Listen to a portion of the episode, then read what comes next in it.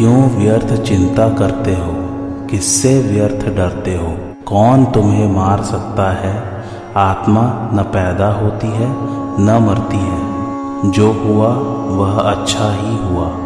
जो हो रहा है, वह अच्छा ही हो रहा है। जो होगा, वह भी अच्छा ही होगा। तुम भूत का पश्चाताप न करो, भविष्य की चिंता न करो। वर्तमान चल रहा है, वर्तमान में रहकर जीवन जीना ही सार्थक है। तुम्हारा क्या गया जो तुम रोते हो? तुम क्या लेकर आए थे जिसके खो जाने का तुम पश्चाताप करते हो? तुमने क्या पैदा किया था जिसका नाश हो गया? तुम कुछ भी लेकर नहीं आए। जो कुछ भी लिया, यहीं से लिया। जो कुछ दिया, यहीं पर दिया। खाली हाथ आए, खाली हाथ ही चले।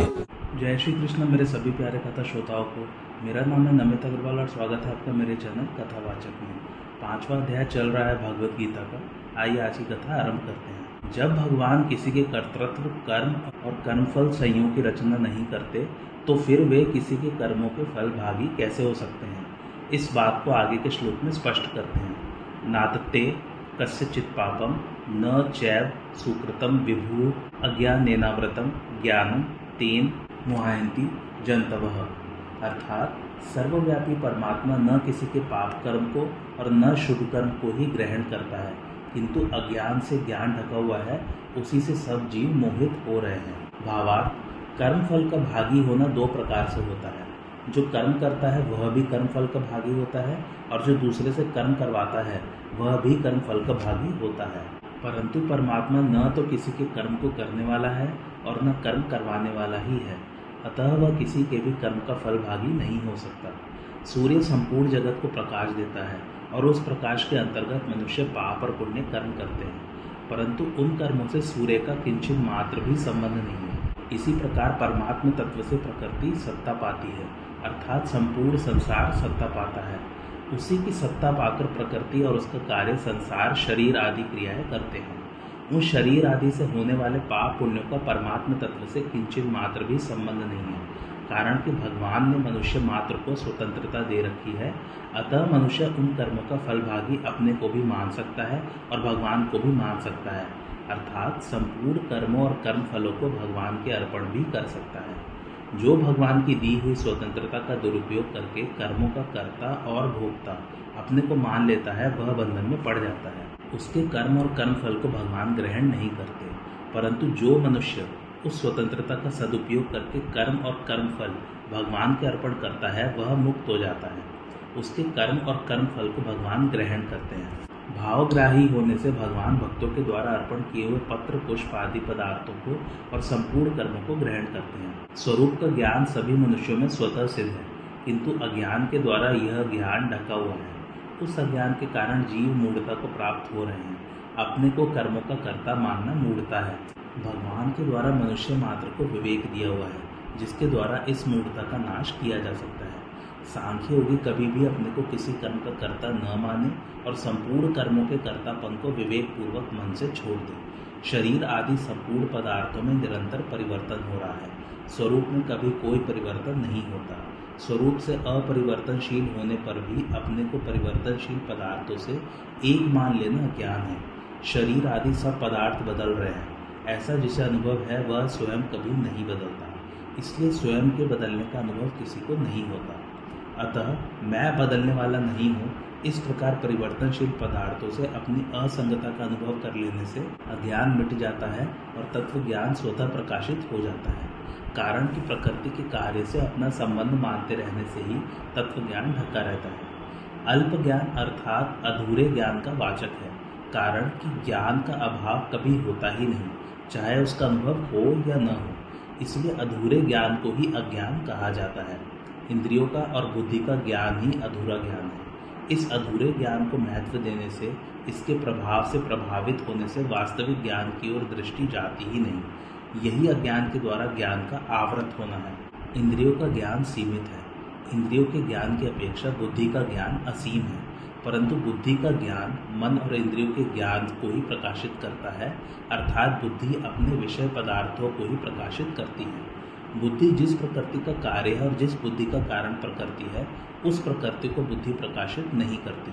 बुद्धि जब प्रकृति को भी प्रकाशित नहीं कर सकती, तब प्रकृति से अतीत जो चेतन तत्व है उसे कैसे प्रकाशित कर सकती है? इसलिए बुद्धि का ज्ञान अधूरा ज्ञान है। भगवान ने मनुष्य की ताड़ना की है कि जो मनुष्य अपने विवेक को महत्व नहीं देते, वे वास्तव में जंतु अर्थात पशु ही है। आहार, निद्रा, भय, ये मनुष्य और पशुओं में समान ही है।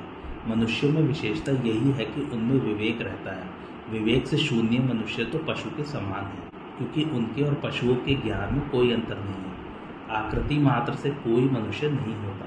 मनुष्य वही है जो अपने विवेक को महत्व देता है।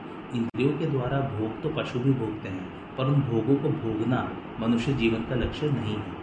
मनुष्य जीवन का लक्ष्य सुख दुख से रहित तत्व को प्राप्त करना है। जिनको अपने कर्तव्य और अकर्तव्य का ठीक ठीक ज्ञान है, वे मनुष्य साधक कहलाने योग्य हैं।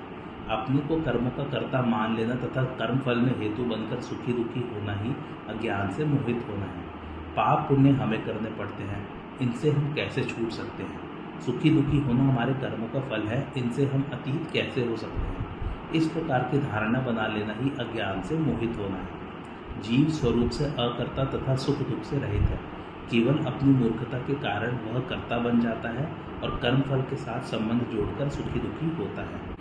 जैसे अंधकार में सूर्य को ढकने की सामर्थ्य नहीं है, ऐसे ही अज्ञान में ज्ञान को ढकने की सामर्थ्य नहीं है। अस्वाभाविक को स्वाभाविक मान लिया, यही अज्ञान है, जिससे मनुष्य मोहित हो जाता है। अतः अज्ञान के द्वारा ज्ञान को ढकने की बात केवल मूर्तावश की गई मान्यता है, वास्तविकता नहीं है। मनुष्य चाहे तो अपने विवेक को महत्व देकर इस मूर्ता को मिटा सकता है। वास्तव में ज्ञान नहीं ढकता, प्रत्युत बुद्धि ही ढकती है। अज्ञान अभाव रूप है, उसकी सत्ता नहीं है। जिसका अभाव है, उससे आवरण नहीं हो सकता।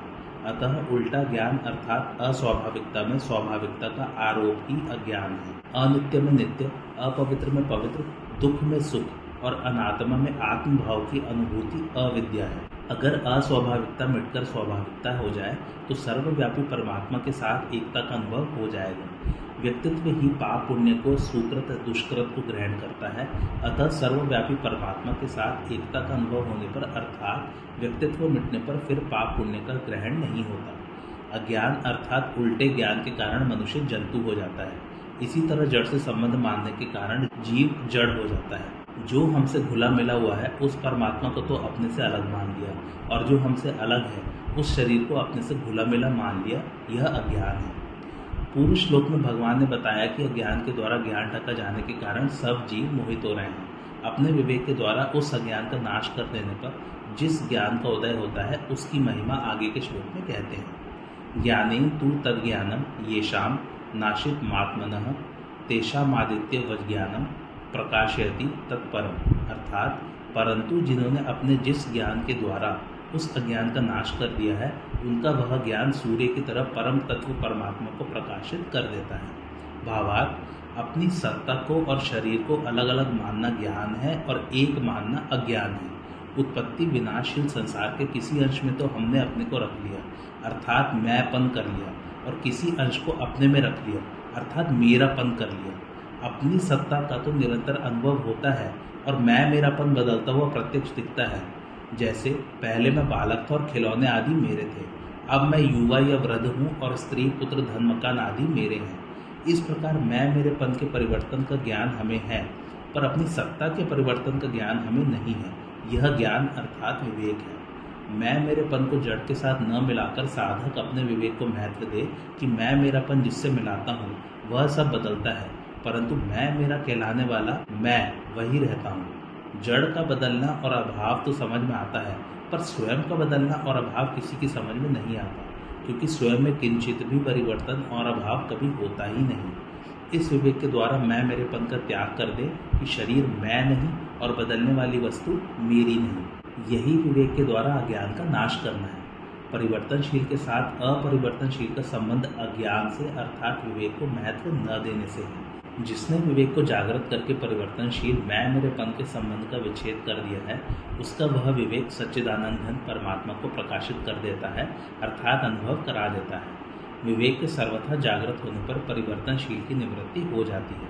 परिवर्तनशील की निवृत्ति होने पर अपने स्वरूप का स्वच्छ बोध हो जाता है, जिसके होते ही सर्वत्र परिपूर्ण परमात्म तत्व प्रकाशित हो जाता है, अर्थात उसके साथ अभिन्नता का अनुभव हो जाता है। सूर्य का उदय होने पर नई वस्तु का निर्माण नहीं होता। प्रत्युत अंधकार से ढके जाने के कारण जो वस्तु दिखाई नहीं दे रही थी, वह दिखने लग जाती है। इसी प्रकार परमात्म तत्व स्वतः सिद्ध है, पर अज्ञान के कारण उसका अनुभव नहीं हो रहा था। विवेक के द्वारा अज्ञान मिटते ही उस स्वतः सिद्ध परमात्म तत्व का अनुभव होने लग जाता है। अज्ञान का नाश विवेक से ही होता है, उद्योग से नहीं। कारण कि अज्ञान का नाश क्रिया साध्य, परिश्रम साध्य नहीं है। परिश्रम करने से शरीर के साथ संबंध बना रहता है, क्योंकि शरीर से संबंध जोड़े बिना परिश्रम नहीं होता। दूसरी बात, अज्ञान को हटाने का उद्योग करने से अज्ञान दृढ़ होता है, क्योंकि उसकी सत्ता मानकर ही उसको हटाने का उद्योग करते हैं। अस्वाभाविकता में स्वाभाविकता की विपरीत भावना अपने में ही है, अतः विवेक का आदर करने से उसका निराकरण हो जाता है। जिस स्थिति में सर्वत्र परिपूर्ण परमात्म तत्व का अनुभव हो जाता है, उस स्थिति की प्राप्ति के लिए आगे के श्लोक में साधन बताते हैं। तद बुद्धयस्त दात्मान परायण गच्छन्त्य पुनरावृत्तिम ज्ञान निर्धूत कलमशाह अर्थात, जिनका मन तदाकार हो रहा है, जिनकी बुद्धि तदाकार हो रही है, जिनकी स्थिति परमात्म तत्व में है, ऐसे परमात्म परायण साधक ज्ञान के द्वारा पाप रहित होकर अपुनरावृत्ति अर्थात परम गति को प्राप्त होते हैं।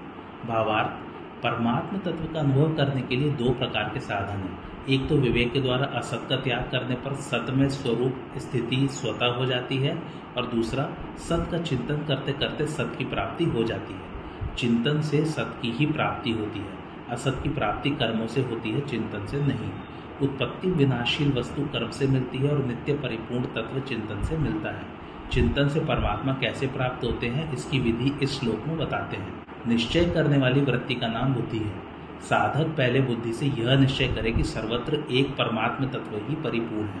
संसार के उत्पन्न होने से पहले भी परमात्मा थे और संसार के नष्ट होने के बाद भी परमात्मा रहेंगे। बीच में भी संसार का जो प्रवाह चल रहा है, उसमें भी परमात्मा वैसे के वैसे ही है। यहाँ आत्मा शब्द मन का वाचक है। जब बुद्धि में एक परमात्म तत्व का निश्चय हो जाता है तब मन से स्वतः स्वाभाविक परमात्मा का ही चिंतन होने लगता है। सब क्रियाएँ करते समय यह चिंतन अखंड रहता है कि सत्ता रूप से सब जगह एक परमात्म तत्व ही परिपूर्ण है। चिंतन में संसार की सत्ता आती ही नहीं। जब साधक के मन और बुद्धि परमात्मा में लग जाते हैं, तब वह हर समय परमात्मा में अपनी स्वतः स्वाभाविक स्थिति का अनुभव करता है। जब तक मन बुद्धि परमात्मा में नहीं लगते, अर्थात मन से परमात्मा का चिंतन और बुद्धि से परमात्मा का निश्चय नहीं होता तब तक परमात्मा में अपनी स्वाभाविक स्थिति होते हुए भी उसका अनुभव नहीं होता। परमात्मा से अलग अपनी सत्ता न रहना ही परमात्मा के परायण होना है।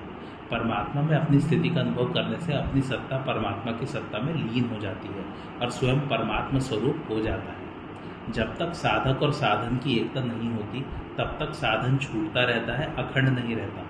जब साधकपन अर्थात अहमभाव मिट जाता है, तब साधन साधे रूप ही हो जाता है। क्योंकि वास्तव में साधन और साध्य दोनों में नित्य एकता है। ज्ञान अर्थात सत असत के विवेक की वास्तविक जागृति होने पर असत की सर्वथा निवृत्ति हो जाती है। असत के संबंध से ही पाप पुण्य रूप कलमश होता है, जिनसे मनुष्य बंधता है। असत से सर्वथा संबंध विच्छेद होने पर पाप पुण्य मिट जाते हैं। असत का संग ही पुनरावृत्ति अर्थात पुनर्जन्म का कारण है। असत का संग सर्वथा मिटने पर पुनरावृत्ति का प्रश्न ही पैदा नहीं होता। जो वस्तु एक देशीय होती है, उसी का आना जाना होता है। जो वस्तु सर्वत्र परिपूर्ण है, वह कहाँ से आए और कहाँ जाए? परमात्मा संपूर्ण देश, काल, वस्तु, परिस्थिति आदि में एक रस परिपूर्ण रहते हैं। उनका कहीं आना जाना नहीं होता। इसलिए जो महापुरुष परमात्मा स्वरूप ही हो जाते हैं, उनका भी कहीं आना जाना नहीं होता। श्रुति कहती है, उसके प्राणों का उत्क्रमण नहीं होता, वह ब्रह्मा ही होकर ब्रह्मा को प्राप्त होता है। उसके खिलाने वाले शरीर को लेकर ही यह कहा जाता है कि उसका पुनर्जन्म नहीं होता अस्वाभाविकता में स्वाभाविकता की भावना मिटने पर एक परमात्मा के सिवाय अन्य किसी की स्वतंत्र सत्ता नहीं रहती और साधक परमात्मा स्वरूप ही हो जाता है, जो कि वास्तव में स्वतः सिद्ध है। अतः उसके पुनः संसार बंधन में आने का प्रश्न ही पैदा नहीं होता। पूर्व श्लोक में वर्णित साधन द्वारा सिद्ध हुए महापुरुष का ज्ञान व्यवहार काल में कैसा रहता है, इसे आगे के श्लोक में बताते हैं। विद्या विनय संपन्ने ब्राह्मणे गवि हस्तिनी शुनि चैव स्वपाके च पंडित समदर्शन। अर्थात ज्ञानी महापुरुष विद्या विनयुक्त ब्राह्मण में और चांडाल में तथा गाय, हाथी एवं कुत्ते में भी समरूप परमात्मा को देखने वाले होते हैं। भावार्थ यहाँ ब्राह्मण के लिए दो विशेषण दिए गए हैं, विद्यायुक्त और विनयुक्त अर्थात ऐसा ब्राह्मण जो विद्वान भी है और विनम्र स्वभाव वाला भी है। ब्राह्मण होने से वह जाति से तो ऊँचा है ही, साथ ही साथ विद्या और विनय से भी संपन्न है। यह ब्राह्मणत्व की पूर्णता है। जहाँ पूर्णता होती है, वहाँ अभिमान नहीं रहता। अभिमान वहीं रहता है जहाँ पूर्णता नहीं होती। ब्राह्मण और चांडाल में तथा गाय, हाथी एवं कुत्ते में व्यवहार की विषमता अनिवार्य है। इनमें समान बर्ताव शास्त्र भी नहीं कहता, उचित भी नहीं और कर सकते भी नहीं। जैसे पूजन, विद्या, विनयुक्त ब्राह्मण का ही हो सकता है, न कि चांडाल का। दूध गाय का ही पिया जाता है, न कि कुतिया का। सवारी हाथी की ही हो सकती है, न कि कुत्ते की। इन पाँचों प्राणियों को उदाहरण देकर भगवान यह कह रहे हैं कि इनमें व्यवहार की क्षमता संभव न होने पर भी तत्वतः सब में एक ही परमात्म तत्व परिपूर्ण है। महापुरुषों की दृष्टि उस परमात्म तत्व पर ही सदा सर्वदा रहती है, इसलिए उनकी दृष्टि कभी विषम नहीं होती। यहाँ एक शंका हो सकती है कि दृष्टि विषम हुए बिना व्यवहार में भिन्नता कैसे होगी? इसका समाधान यह है कि अपने शरीर के सब अंगों में हमारी दृष्टि अर्थात अपनेपन और हित की भावना समान रहती है। फिर भी हम उनके व्यवहार में भेद रखते हैं। जैसे किसी को पैर लग जाए तो क्षमा याचना करते हैं, पर किसी को हाथ लग जाए तो क्षमा याचना नहीं करते। प्रणाम मस्तक और हाथों से करते हैं, पैरों से नहीं। गुदा से हाथ लगने पर हाथ धोते हैं, हाथ से हाथ लगने पर नहीं। इतना ही नहीं, एक हाथ की अंगुलियों में भी व्यवहार में भेद रहता है। किसी को तर्जनी अंगुली दिखाने और अंगूठा दिखाने का भेद तो सब जानते ही हैं। इस प्रकार शरीर के भिन्न भिन्न अंगों के व्यवहार में तो भेद होता है, पर आत्मीयता में भेद नहीं होता। इसलिए शरीर के किसी भी पीड़ित अंग की उपेक्षा नहीं होती। व्यवहार में भेद होने पर भी पीड़ा मिटाने में हम समानता का व्यवहार करते हैं। शरीर के सभी अंगों के सुख दुख में हमारा एक ही भाव रहता है। इसी प्रकार प्राणियों में खान पान गुण, आचरण, जाति आदि का भेद होने से उनके साथ ज्ञानी महापुरुष के व्यवहार में भी भेद होता है और होना भी चाहिए। परंतु उन सब प्राणियों में एक ही परमात्म तत्व परिपूर्ण होने के कारण महापुरुष की दृष्टि में भेद नहीं होता। उन प्राणियों के प्रति महापुरुष की आत्मीयता, प्रेम, हित, दया आदि के भाव में कभी फ़र्क नहीं पड़ता। उनके अंतकरण में राग, द्वेष, ममता, आसक्ति, अभिमान, पक्षपात, विषमता आदि का सर्वथा अभाव होता है। जैसे अपने शरीर के किसी अंग का दुख दूर करने की चेष्टा स्वाभाविक होती है, ऐसे ही पता लगने पर दूसरे प्राणी का दुख दूर करने की और उसे सुख पहुँचाने की चेष्टा भी उनके द्वारा स्वाभाविक होती है। यही कारण है कि भगवान ने यह महापुरुषों को समदर्शी कहा है, न कि समवर्ती। आजकल समता पर विशेष चर्चा चल रही है। सबके साथ समता का बर्ताव करो, ऐसा प्रचार किया जा रहा है। परंतु वास्तव में समता किसे कहते हो और वह कब आती है, इसे समझने की बड़ी आवश्यकता है। समता कोई खेल तमाशा नहीं है, प्रत्युत परमात्मा का साक्षात स्वरूप है। जिनका मन समता में स्थित हो जाता है, वे यहाँ जीते जी ही संसार पर विजय प्राप्त कर लेते हैं और पर ब्रह्म परमात्मा का अनुभव कर लेते हैं। यह समता तब आती है जब दूसरों का दुख अपना दुख और दूसरों का सुख अपना सुख हो जाता है। गीता में भगवान कहते हैं कि, हे अर्जुन, जो पुरुष अपने शरीर की तरह मेरे को सब जगह सम देखता है और सुख अथवा दुख को भी सब जगह सम देखता है, वह योगी परम श्रेष्ठ माना गया है। जैसे शरीर के किसी भी अंग में पीड़ा होने पर उसको दूर करने की लगन लग जाती है, ऐसे ही किसी प्राणी को दुख, संताप आदि होने पर उसको दूर करने की लगन लग जाए, तब समता आती है। संतों के लक्षणों में भी आया है जितना उद्योग कर ले समता नहीं आएगी। परंतु जब हृदय से यह लगन लग जाएगी कि दूसरों को सुख कैसे पहुँचे, उनको आराम कैसे हो, उनको लाभ कैसे हो, उनका कल्याण कैसे हो, तब समता स्वतः आ जाएगी। इसका आरंभ सर्वप्रथम अपने घर से करना चाहिए। हृदय में ऐसा भाव हो कि किसी को किंचित मात्र भी दुख या कष्ट न पहुँचे, किसी का कभी अनिष्ट न हो। चाहे मैं कितना ही कष्ट पाऊँ, पर मेरे माता पिता स्त्री पुत्र भाई भौजाई आदि को सुख होना चाहिए। घर वालों को सुख पहुँचाने से अपने हृदय में शांति आएगी ही। जहाँ अपने घर का भी संबंध नहीं है, वहाँ सुख पहुँचाएँगे तो विशेष आनंद की लहरें आने लग जाएँगी। परंतु ममता पूर्वक सुख पहुँचाने से हमारी उन्नति नहीं होगी। जहाँ हमारी ममता न हो, वहाँ सुख पहुँचाए, अथवा जहाँ हम ममता पूर्वक सुख पहुँचाते हैं, वहाँ से अपनी ममता हटा लें, दोनों का परिणाम एक ही होगा। चित्रकूट में लक्ष्मण जी भगवान राम और सीता की सेवा कैसे करते हैं, यह बताते हुए गोस्वामी तुलसीदास जी कहते हैं लक्ष्मण जी भगवान राम और सीता जी की वैसे ही सेवा करते हैं, जैसे अज्ञानी मनुष्य अपने शरीर की सेवा करता है। अपने शरीर की सेवा करना, उसे सुख पहुंचाना समझदारी नहीं है। अपने शरीर की सेवा तो पशु भी करते हैं। जैसे बंदरी की अपने बच्चे पर इतनी ममता रहती है कि उसके मरने के बाद भी वह उसके शरीर को पकड़े हुए चलती है, छोड़ती नहीं। परंतु जब कोई वस्तु खाने के लिए मिल जाती है, तब वह स्वयं तो खा लेती है, पर बच्चे को नहीं खाने देती। बच्चा खाने की चेष्टा करता है तो उसे ऐसी घुड़की मारती है कि वह चीची करते भाग जाता है। अतः ममता के रहते हुए समता का आना असंभव है, जिससे हमें कुछ लेना नहीं है, जिससे हमारा कोई स्वार्थ नहीं है। ऐसे व्यक्ति के साथ भी हम प्रेम पूर्वक अच्छा से अच्छा बर्ताव करें, जिससे उसका हित हो। कोई व्यक्ति मार्ग में भटक गया है, उसे मार्ग का पता नहीं है और वह हमसे पूछता है। हम उसे बड़ी प्रसन्नता से मार्ग बताए अथवा कुछ दूर तक उसके साथ चले तो हमें हृदय में प्रत्यक्ष सुख का शांति का अनुभव होगा। परंतु यदि हम जानते हुए भी उसे मार्ग नहीं बताएँगे तो हमारे हृदय में सुख नहीं होगा। यह अनुभव की बात है, कोई करके देख ले। किसी को प्यास लगी है तो उसे बता दे कि, भाई, इधर आओ, इधर ठंडा जल फिर हम अपना हृदय देखें। हमारे हृदय में प्रसन्नता आएगी, सुख आएगा। यह सुख हमारा कल्याण करने वाला है। दूसरा दुख पाए पर मैं सुख ले लूँ, यह सुख पतन करने वाला है। इससे न तो व्यवहार में हमारी उन्नति होगी और न परमार्थ में। हम सत्संग का आयोजन करते हैं। उसमें आने वाले व्यक्तियों के बैठने की व्यवस्था करते हैं तो उनसे प्रेम पूर्वक कहे कि आइए यहाँ बैठिए, उन्हें वहाँ बैठाएँ जहाँ से वे ठीक तरह से सुन सके, वे आराम से कैसे बैठ सके, ठीक तरह से कैसे सुन सके, ऐसा भाव रखकर उनसे बर्ताव करें। ऐसा करने से हमारे हृदय में प्रत्यक्ष शांति आएगी। पर वहीं हुक्म चलाएँ कि क्या करते हो, इधर बैठो, इधर नहीं तो बात वही होने पर भी हृदय में शांति नहीं आएगी। भीतर में जो अभिमान है, वह दूसरों को चुभेगा, बुरा लगेगा।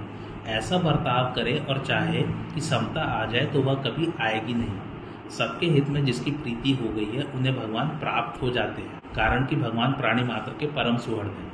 वे प्राणी मात्र का पालन पोषण करने वाले हैं, आस्तिक से आस्तिक हो अथवा नास्तिक से नास्तिक। दोनों के लिए भगवान का विधान बराबर है। एक व्यक्ति बड़ा आस्तिक है, भगवान को बहुत मानता है और उन्हें पाने के लिए साधन भजन करता है और एक व्यक्ति ऐसा नास्तिक है कि संसार से भगवान का खाता उठा देना चाहता है। भगवान को मानने से और भगवान के कारण ही दुनिया दुख पा रही है। भगवान नाम की कोई चीज़ है ही नहीं। ऐसा उसके हृदय में भाव है और ऐसा ही प्रचार करता है। ऐसे नास्तिक से नास्तिक व्यक्ति की भी प्यास जल मिटाता है और यही जल आस्तिक से आस्तिक व्यक्ति की भी प्यास मिटाता है। जल में यह भेद नहीं है कि वह आस्तिक की प्यास ठीक तरह से शांत करे और नास्तिक की प्यास शांत न करे। वह समान रीति से सबकी प्यास मिटाता है। ऐसे ही सूर्य समान रीति से सबको प्रकाश देता है हवा समान रीति से सबको श्वास लेने देती है, पृथ्वी समान रीति से सबको रहने का स्थान देती है। इस प्रकार भगवान की रची हुई प्रत्येक वस्तु सबको समान रीति से मिलती है। समता का अर्थ यह नहीं है कि समान रीति से सबके साथ रोटी बोटी का बर्ताव करें। व्यवहार में समता तो महान पतन करने वाली चीज़ है। समान बर्ताव यमराज का मौत का नाम है, क्योंकि उसके बर्ताव में विषमता नहीं होती। चाहे महात्मा हो, चाहे गृहस्थ हो, चाहे साधु हो, चाहे पशु हो, चाहे देवता हो, मौत सबकी बराबर होती है। इसलिए यमराज को समवर्ती कहा गया है, अर्थात समान बर्ताव करने वाला। अतः जो समान बर्ताव करते हैं, वे भी यमराज है। पशुओं में भी समान बर्ताव पाया जाता है। कुत्ता ब्राह्मण की रसोई में जाता है तो पैर धोकर नहीं जाता। ब्राह्मण की रसोई हो अथवा हरिजन की, वह तो जैसा है वैसा ही चला जाता है, क्योंकि यह उसकी समता है। पर मनुष्य के लिए यह समता नहीं है, प्रत्युत महान पशुता है। समता तो यह है कि दूसरे का दुख कैसे मिटे, दूसरे को सुख कैसे हो, आराम कैसे हो। ऐसी समता रखते हुए बर्ताव में पवित्रता, निर्मलता रखनी चाहिए। बर्ताव में पवित्रता रखने से अंतकरण पवित्र, निर्मल होता है। परंतु बर्ताव में अपवित्रता रखने से खान पान आदि एक करने से अंतकरण में अपवित्रता आती है, जिससे अशांति बढ़ती है। केवल बाहर का बर्ताव समान रखना शास्त्र और समाज की मर्यादा के विरुद्ध है। इससे समाज में संघर्ष पैदा होता है। वर्णों में ब्राह्मण ऊँचे हैं और शूद्र नीचे हैं। ऐसा शास्त्रों का सिद्धांत नहीं है। ब्राह्मण उपदेश के द्वारा, क्षत्रिय रक्षा के द्वारा, वैश्य धन संपत्ति, आवश्यक वस्तु के द्वारा, शूद्र शरीर से परिश्रम करके सभी वर्णों की सेवा करें। इसका अर्थ यह नहीं है कि दूसरे अपने कर्तव्य पालन में परिश्रम न करें। प्रत्युत अपने कर्तव्य पालन में समान रीति से सभी परिश्रम करें। जिसके पास जिस प्रकार की शक्ति, विद्या वस्तुकला आदि है, उसके द्वारा चारों ही वर्ण, चारों वर्णों की सेवा करें, उनके कार्यों में सहायक बने। परंतु चारों वर्णों की सेवा करने में भेदभाव न रखें। आजकल वर्ण आश्रम को मिटाकर पार्टीबाजी हो रही है। आज वर्ण आश्रम में इतनी लड़ाई नहीं है जितनी लड़ाई पार्टीबाजी में हो रही है। यह प्रत्यक्ष बात है। पहले लोग चारों वर्णों और आश्रमों की मर्यादा में चलते थे और सुख शांतिपूर्वक रहते थे। आज वर्ण आश्रम की मर्यादा को मिटाकर अनेक पार्टियाँ बनाई जा रही है, जिससे संघर्ष को बढ़ावा मिल रहा है। गाँव में सब लोगों को पानी मिलना कठिन हो रहा है। जिनके अधिकार में कुआ है, वे कहते हैं कि तुमने उस पार्टी को वोट दिया है, इसलिए तुम यहाँ से पानी नहीं भर सकते। माँ, बाप और बेटा तीनों अलग अलग पार्टियों को वोट देते हैं और घर में लड़ते हैं। भीतर में वैर बाँध लिया कि तुम उस पार्टी के और हम इस पार्टी के। कितना महान अनर्थ हो रहा है। यदि समता लानी हो तो दूसरा व्यक्ति किसी भी वर्ण, आश्रम, धर्म, संप्रदाय, मत आदि क्यों न हो? उसे सुख देना है, उसका दुख दूर करना है और उसका वास्तविक हित करना है। उनमें यह भेद हो सकता है कि आप राम राम कहते हैं, हम कृष्ण कृष्ण कहेंगे।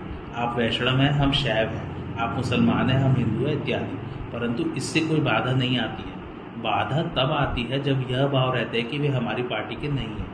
इसलिए उनको चाहे दुख होता रहे, पर हमें और हमारी पार्टी वालों को सुख हो जाए। यह भाव महान पतन करने वाला है।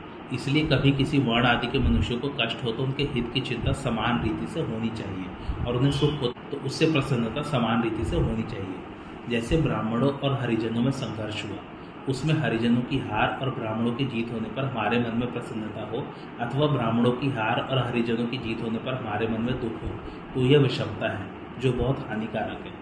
ब्राह्मणों और हरिजनों दोनों के प्रति ही हमारे मन में हित की समान भावना होनी चाहिए। किसी का भी अहित हमें सहन न हो, किसी का भी दुख हमें समान रीति से खटकना चाहिए। यदि ब्राह्मण दुखी है तो उसे सुख पहुँचाए और यदि हरिजन दुखी है तो उसे सुख न पहुँचाए। ऐसा पक्षपात नहीं होना चाहिए। प्रत्युत हरिजन को सुख पहुँचाने की विशेष चेष्टा होनी चाहिए। हरिजनों को सुख पहुँचाने की चेष्टा करते हुए भी ब्राह्मणों के दुख की उपेक्षा नहीं होनी चाहिए। इस प्रकार किसी भी वर्ण, आश्रम, धर्म, संप्रदाय आदि को लेकर पक्षपात नहीं होना चाहिए। सभी के प्रति समान रीति से हित का बर्ताव होना चाहिए। यदि कोई निम्न वर्ग है और उसे हम ऊँचा उठाना चाहते हो तो उस वर्ग के लोगों के भाव और आचरणों को शुद्ध और श्रेष्ठ बनाना चाहिए। उनके पास वस्तुओं की कमी हो तो उसकी पूर्ति करनी चाहिए, उनकी सहायता करनी चाहिए।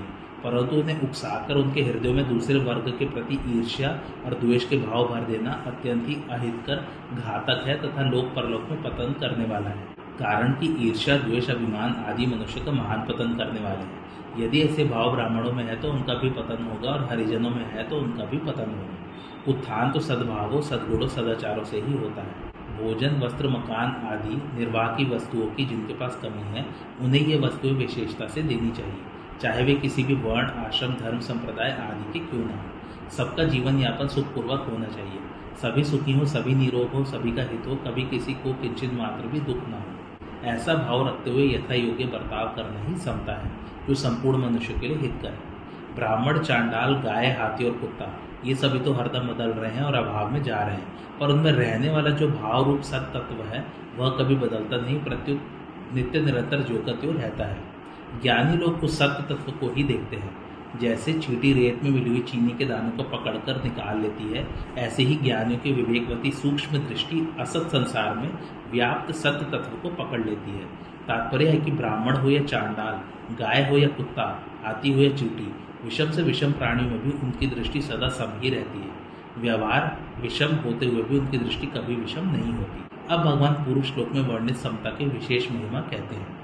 इहैव तैर्जित सर्गो येषाम साम्य स्थित मन निर्दोषम ही समम ब्रह्म तस्माद ब्रह्माणी ते स्थिता।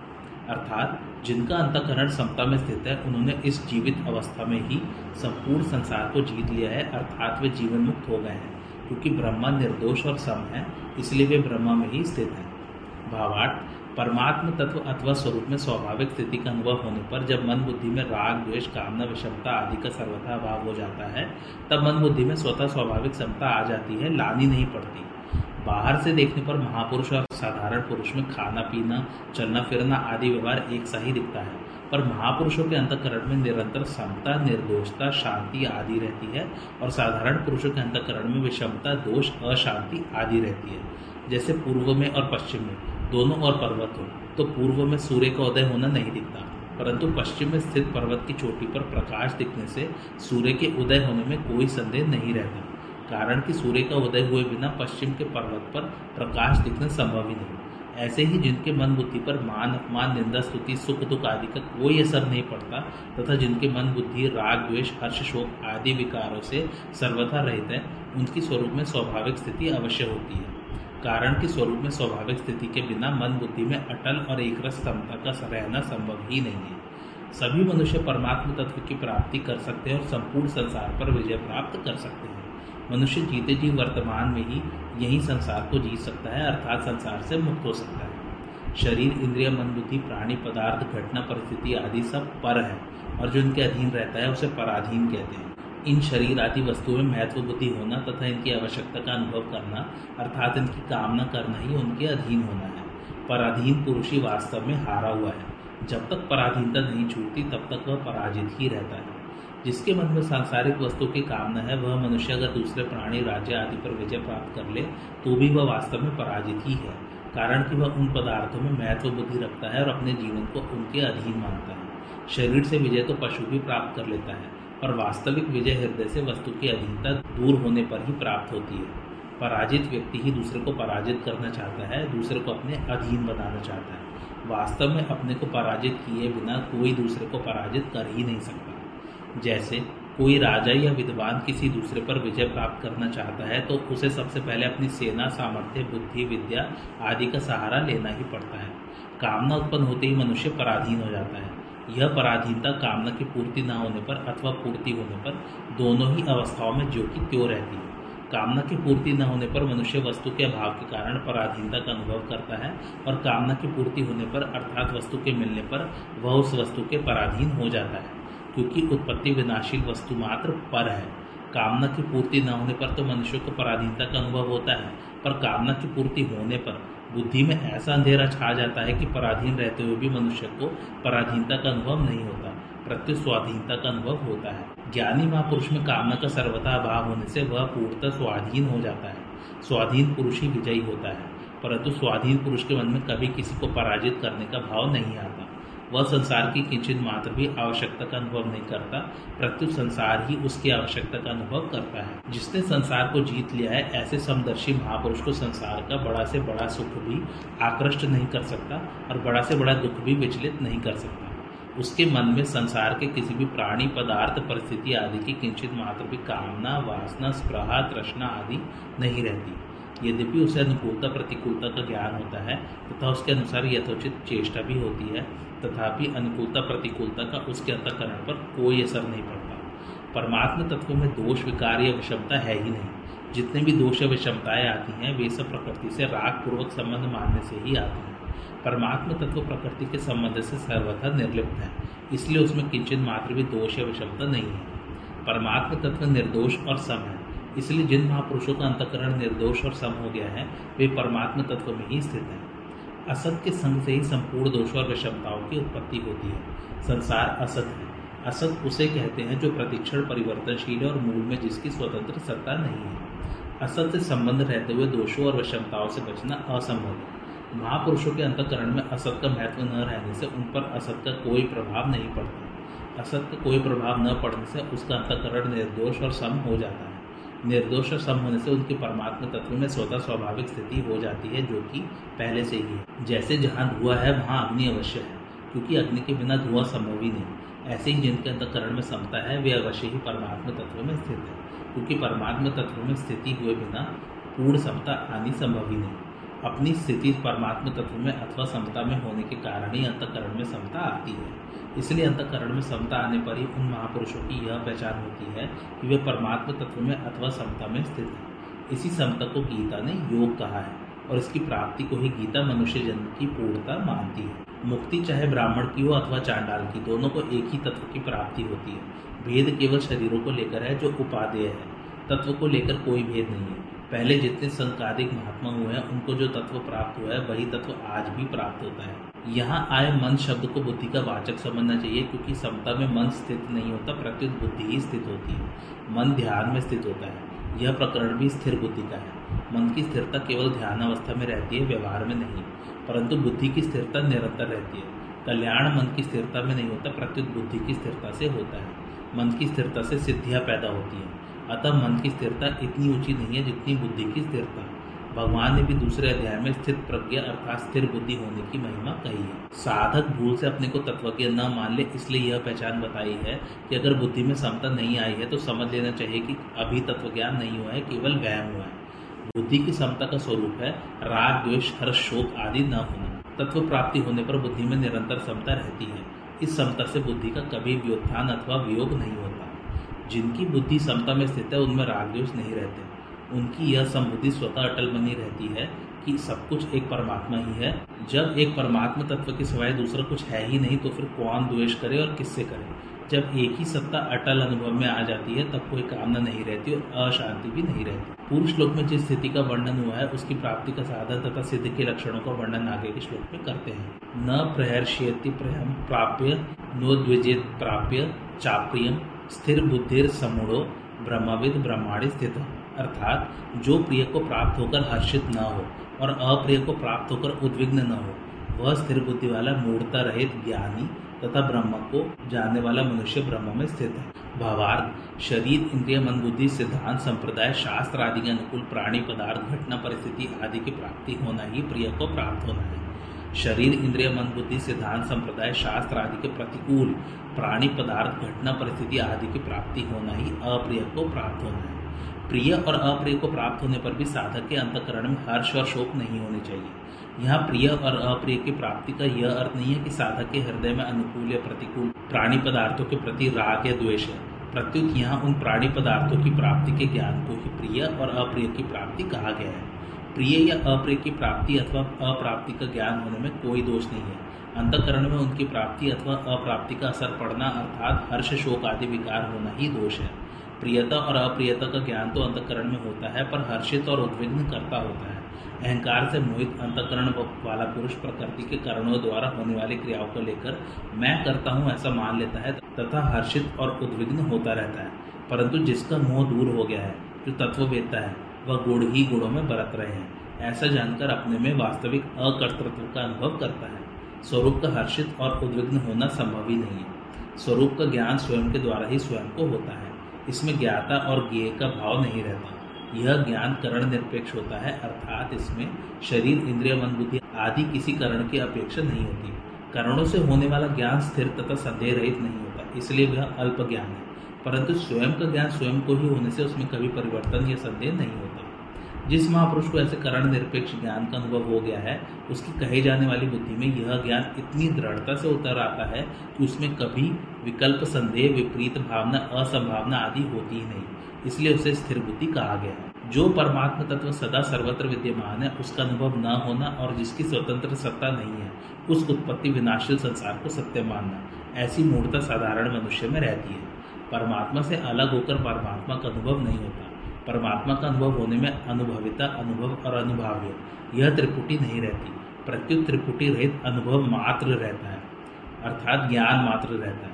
वास्तव में ब्रह्म को जानने वाला कौन है यह बताया नहीं जा सकता। कारण कि ब्रह्म को जानने वाला ब्रह्म से अभिन्न हो जाता है। इसलिए वह अपने को ब्रह्मविद मानता ही नहीं। अर्थात उसमें मैं ब्रह्म को जानता हूँ, ऐसा अभिमान नहीं रहता। वास्तव में संपूर्ण प्राणी तत्व से नित्य, निरंतर ब्रह्म में ही स्थित है, परंतु भूल से अपनी स्थिति, शरीर, इंद्रिय, मन, बुद्धि आदि में ही मानते रहने के कारण मनुष्य को ब्रह्म में अपनी स्वाभाविक स्थिति का अनुभव नहीं होता। जिसे ब्रह्म में अपनी स्वाभाविक स्थिति का अनुभव हो गया है, ऐसे महापुरुष को प्रत्येक परिस्थिति में नित्य, निरंतर ब्रह्म में अपनी स्वाभाविक स्थिति का अनुभव होता रहता है। यद्यपि एक वस्तु की दूसरी वस्तु में स्थिति होती है, तथापि ब्रह्म में स्थिति इस प्रकार की नहीं है, कारण कि ब्रह्म का अनुभव होने पर सर्वत्र एक ब्रह्म ही ब्रह्मा रह जाता है। उसमें स्थिति मानने वाला दूसरा कोई रहता ही नहीं। जब तक कोई ब्रह्म में अपनी स्थिति मानता है, तब तक ब्रह्म की वास्तविक अनुभूति में कमी है परिचिनता है।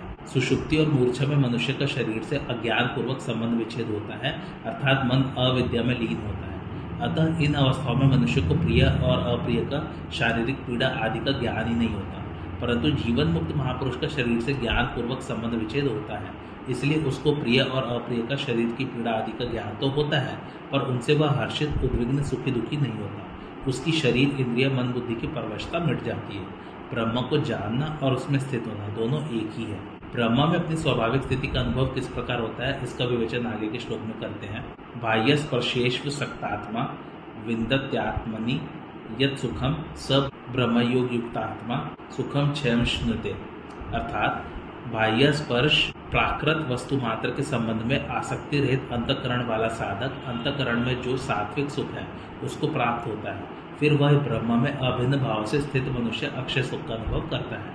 भावार्थ, परमात्मा के अतिरिक्त शरीर, इंद्रिय, मन, बुद्धि, प्राण आदि में तथा शब्द, स्पर्श आदि विषयों के संयोग जन्य सुख में जिसकी आसक्ति मिट गई है, ऐसे साधक के लिए यहाँ ये पद प्रयुक्त हुए हैं। जिन साधकों की आसक्ति से अभी मिटी नहीं है, पर जिनका उद्देश्य आसक्ति को मिटाने का हो गया है उन साधकों को भी आसक्ति रहित मान लेना चाहिए। कारण कि उद्देश्य की दृढ़ता के कारण वे भी शीघ्र ही आसक्ति से छूट जाते हैं। प्रिय को प्राप्त होकर हर्षित और अप्रिय को प्राप्त होकर उद्विग्न नहीं होना चाहिए। ऐसी स्थिति को प्राप्त करने के लिए बाह्य स्पर्श में आसक्ति रहित होना आवश्यक है। आज की कथा ये समाप्त होती। कैसे लगे आप लोगों को मेरी कथा, मुझे कमेंट करके ज़रूर बताइए। और मेरे चैनल कथावाचक को लाइक, शेयर और सब्सक्राइब ज़रूर कीजिए। थैंक्स फॉर वॉचिंग धन्यवाद।